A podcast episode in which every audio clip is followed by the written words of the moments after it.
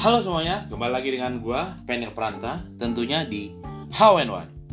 Oke, hari ini kita akan ngebahas tentang asuransi Di mana asuransi itu penting tidak penting bagi kita Tapi menurut gua saat ini sangat penting Kenapa? Karena asuransi merupakan salah satu cara untuk um, mengelola aset atau menghindarkan aset kita dari risiko yang terlalu berisiko gitu. Jadi kita tahu bahwa uh, di personal finance itu kan ada dibagi tiga ya kan, ada aset lancar, aset investasi dan aset guna. Nah, ketiga aset ini tidak penting jikalau kita tidak melindungi aset utamanya. Apa aset utamanya itu? Yaitu kita jadi yang ingin gue bahas tentang hari ini tentang asuransi dan juga fokusnya terhadap uh, asuransi kesehatan tentunya. Tapi kali ini uh, gue akan bagi dua. Nanti gue jelasin dulu tentang bagaimana asuransi dan contoh-contohnya. Lalu kita akan bahas bagaimana asuransi kesehatan yang baik tentunya. Oke, kita mulai aja. Kita akan jadi begini kita mulai dengan life insurance atau asuransi jiwa. Jadi, asuransi jiwa adalah sebuah program perlindungan dalam bentuk pengalihan risiko ekonomis atas meninggalnya atau hidupnya seseorang yang dipertanggungkan. Jika Anda atau siapa pun yang jiwanya diasuransikan meninggal, maka akan ada sejumlah dana yang akan keluar untuk keluarga yang ditinggalkan. Jadi, kondisinya misalnya aku menjaminkan uh, orang tua aku uh, sebagai apa yang tertanggung yang dipertanggungkan seperti itu maksud saya kan. Nah jadi ketika misalnya orang tua aku meninggal aku dapat uh, apa namanya dapatlah sedikit uang pertanggungan dari hal itu gitu. Tapi di sini gue bukan mau memfokuskan itu tapi ingin gue jelasin aja bagaimana uh, tentang asuransi jiwa itu. Intinya asuransi jiwa itu adalah uh, kita mengasuransikan jiwa kita ataupun jiwa orang yang ingin di sekitar kita atau keluarga kita gitu kan yang ingin uh, kita proteksi seperti itu. Oke, jadi tentunya teman-teman bertanya siapa ya yang wajib memiliki asuransi jiwa? jadi sebenarnya ada dua syarat yang harus dipenuhi kalau uh, tentang asuransi jiwa. Yang pertama uh, itu kita harus memiliki penghasilan. Yang kedua kita harus mempunyai tanggungan. Jadi uh, kalau kita boleh tilik balik nih, banyak masyarakat yang sebenarnya membeli asuransi jiwa, tapi tidak paham apa yang sebenarnya mereka beli. Nah, oleh karena itu gue ingin jelasin lebih dalam. Uh, jadi bahkan karena mereka tidak tahu itu uh, tidak mengetahui siapa yang harusnya jadi tertanggung berapa jumlah pertanggungan yang harusnya dimiliki sampai dengan produk asuransi jiwa seperti apa yang harusnya dipilih itu yang gimana ya?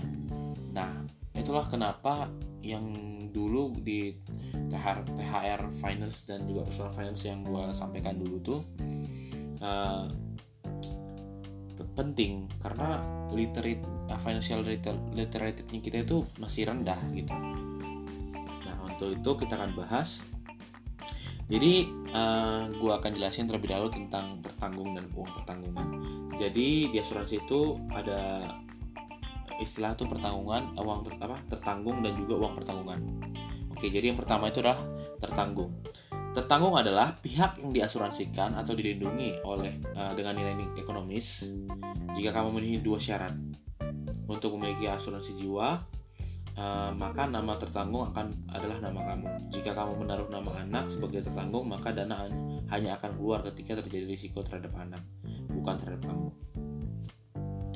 Oke, jadi uh, tertanggung ini perlu dicatat bahwa uh, dia harus punya uang masuk atau penghasilan dan juga dia harus mempunyai tanggungan tentunya seperti itu.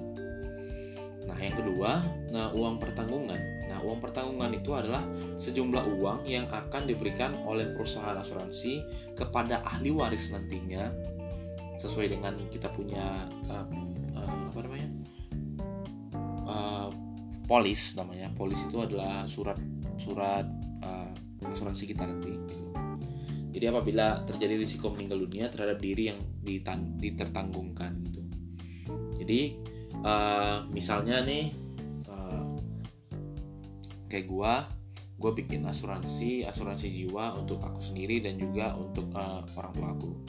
Jadi asuransi jiwa ini memproteksi diri aku dengan nominal uh, katakanlah itu sekian puluh juta dengan premi di bawah di bawah 200 kalau nggak salah gitu.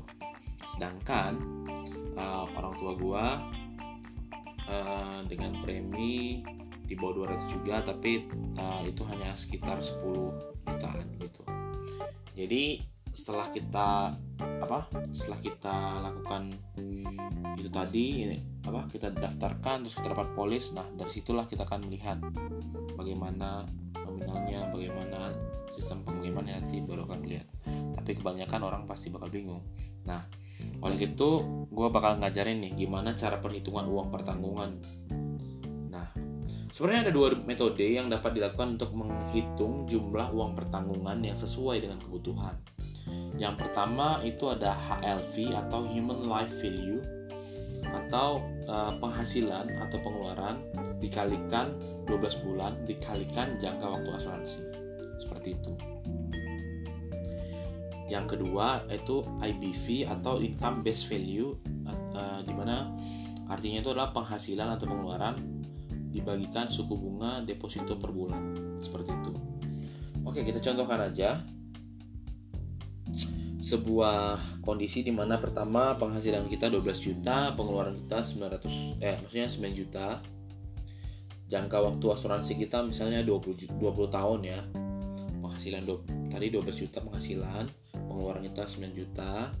Jangka waktu asuransi 20 tahun suku bunga deposito per bulan itu 0,45%. Oke, pertama kita hitung secara HLV atau Human Life Value tadi.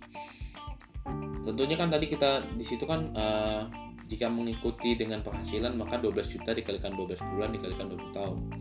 Artinya nominalnya adalah sekitar 2,8 M seperti itu. Sedangkan jika mengikuti pengeluaran, maka nominalnya adalah 2,160 M gitu. Jadi ya lumayan sih bedanya hampir 700 jutaan gitu.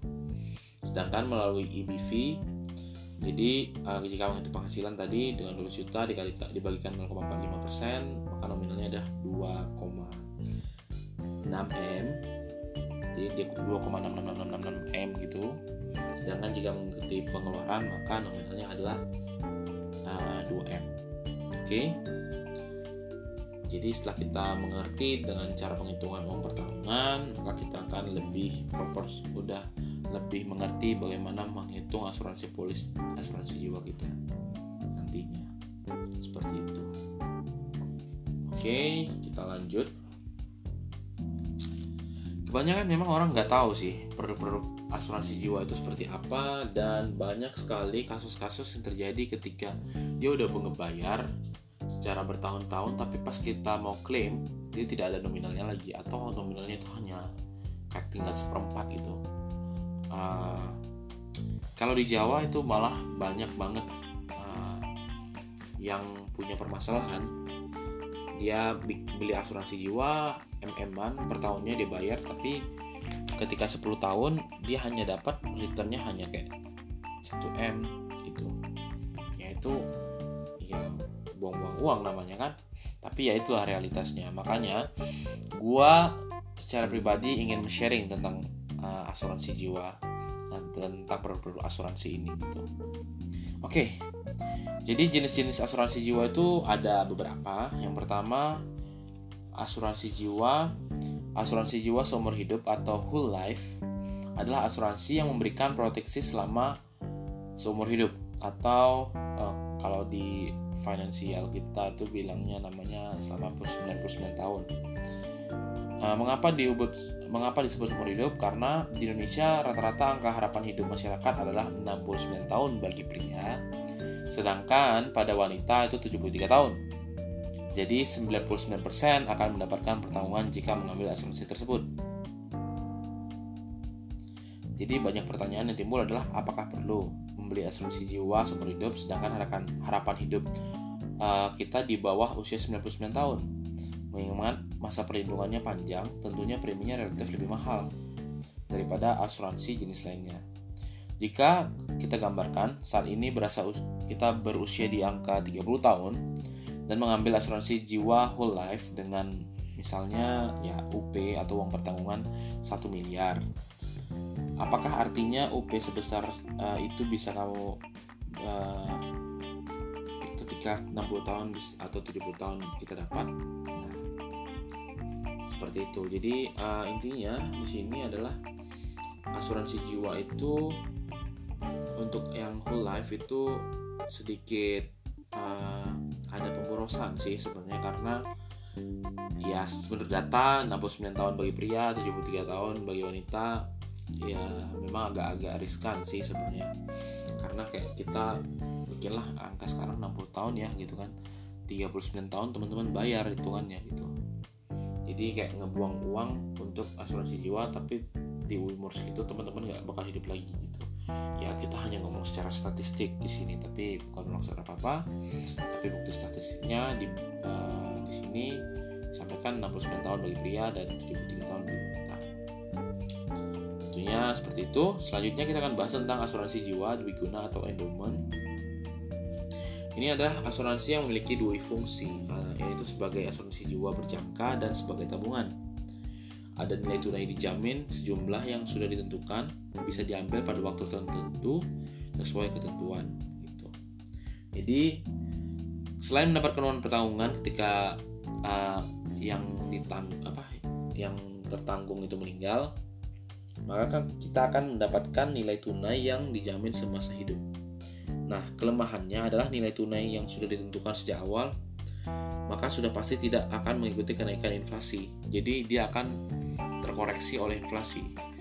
Ya, boleh dibilang misalnya kalau teman-teman ya based, based on my experience ya, kayak uh, orang tua gue bikin asuransi buat aku uh, dulu ya nominalnya lumayan kayak dulu tuh sepuluh ribu ya nggak salah sepuluh ribu atau sepuluh apa seribu gitu. Pokoknya hitungannya itu sebulan seratus ribu rupiah lah gitu. Jadi setiap bulan ngebayar serasa setiap bulan sih setiap dua bulan lah gitu. Uh, itu bayar asuransi pendidikan sih kalau itu bukan asuransi jiwa.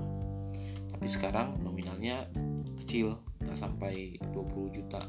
Padahal kita hampir 17 tahun berinvestasi maksudnya bukan berinvestasi berasuransi gitu. Oke? Okay? jadi uh, risiko inflasi ini tidak dapat uh, menolong karena tergerus oleh koreksi inflasi. Ini jadi kamu saat ini mungkin berpikir kalau nantinya bisa menarik dana sebesar 50 juta. Misalnya ya misalnya saat ini gue mau beli asuransi Dwiguna ya kan? Tapi di masa depan targetnya itu 50 juta tapi ya tentunya beda 50 juta sekarang dan 50 juta di masa depan itu berbeda gitu. Makanya itu yang ditekan ya, minusnya kalau kita mencari asuransi jiwa dua guna atau endowment ya kalau dia men, apa menawarkan dua fungsi ada berjangka dan tabungan ya tentunya itu adalah dua guna. Ya nominalnya di masa depan pasti akan menurun karena inflasi. Itu dia Oke, selanjutnya adalah asuransi berjangka atau term life.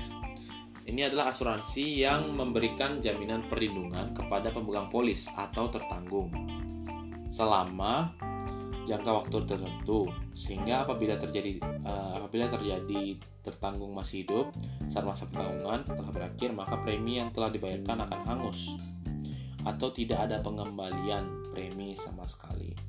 Nah, ini nih yang banyak kejadian sama teman-teman. Karena mereka tidak mempelajari polis lebih dalam. Itu ya. Makanya uh, kalau kita biasanya ke bank gitu kan apa?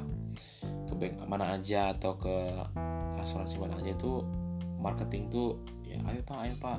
Rayu dengan segala bujuk manis kata supaya kita membeli produknya tapi kita kebanyakan terhasil oleh itu dan hasilnya adalah di masa depan kita nggak ada dapatnya gitu. Karena mereka ditargetkan supaya mendapat itu supaya bisa mereka menghidupi diri mereka sendiri. Nah untuk itu makanya bagi teman-teman hindari nih asuransi berjangka atau term life ini. Karena kalau misalnya di target di target yang ditentukan itu teman-teman masih hidup lah kita katakan ya otomatis itu kan tidak dapat oke nextnya adalah asuransi jiwa unit link. Ini adalah jenis asuransi jiwa non tradisional yang tidak hanya memiliki unsur proteksi tetapi juga memiliki unsur investasi. Premi yang disetor oleh nasabah dipecah menjadi dua. Satu untuk membayarkan premi dan satu lagi untuk diperoleh oleh manajer investasi. Uh, produknya itu seperti reksadana lah seperti itu. Asuransi ini merupakan jenis yang paling mudah ditemukan pada perusahaan asuransi popularitas asuransi ini disebabkan karena adanya investasi di dalamnya dan dapat diambil saat dibutuhkan rider atau asuransi tambahan pun bermacam-macam jenisnya yang dapat ditambahkan pada asuransi jiwa. Contohnya asuransi penyakit kritis, asuransi kesehatan, kecelakaan, income protection, dan sebagainya. Sebenarnya asuransi jenis ini boleh kita katakan relatif lebih mahal dibandingkan asuransi tradisional.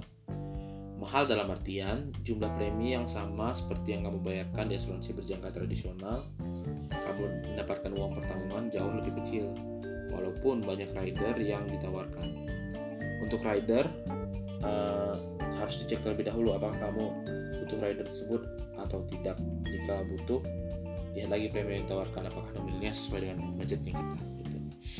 jadi intinya adalah kalian lihat misalnya nih kalau untuk unit link ini biasanya pada uh, asuransi kesehatan paling banyak itu jadi nanti kita akan bahas lebih lengkap di uh, asuransi kesehatan tentunya. Tapi untuk menutup yang unit link ini teman-teman harus hati hati-hati dengan asuransi jiwa unit link karena yang berjangka term life dan unit link ini yang paling banyak berkasus tentunya.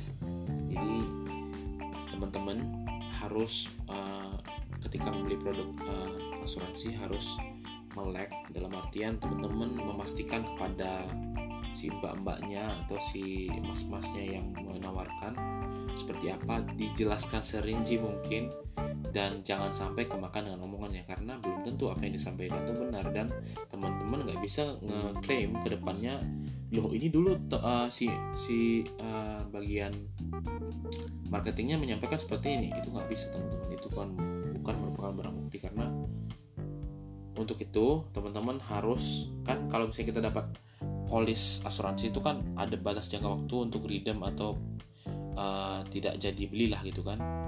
Itu satu minggu. Jadi ketika polis teman-teman sudah sampai langsung dicek polisnya kembali apakah sesuai dengan nota kesepahaman yang sudah dibuat ketika pembelian produk tersebut kalau sudah ya silahkan dilanjutkan berarti teman-teman memang butuh tapi jika tidak teman-teman tutup segera daripada teman-teman mengalami kerugian yang semakin besar. Kalau teman-teman baca di beberapa media sosial itu banyak banget kasus-kasus tentang asuransi yang nominalnya lumayan, bisa MM-an uang pertanggungannya, tapi jadi ketika diklaim tidak ada benar-benar apa. Zaman sekarang mencari asuransi itu gampang, bisa lihat di Tokopedia, Bukalapak, nah, maupun asuransi di tempat-tempat lainnya. Untuk itu teman-teman harus lebih cermat karena apa? Asuransi ini butuh atau penting dan tidak penting. Untuk itu selalu berhati-hati aja. Tapi kalau dari sisinya gua atau perspektifnya gua uh, kalau misalnya budget dan uh, produknya itu masuk dengan budget gua terus bisa dimanfaatkan di masa depan kenapa tidak? Seperti itu.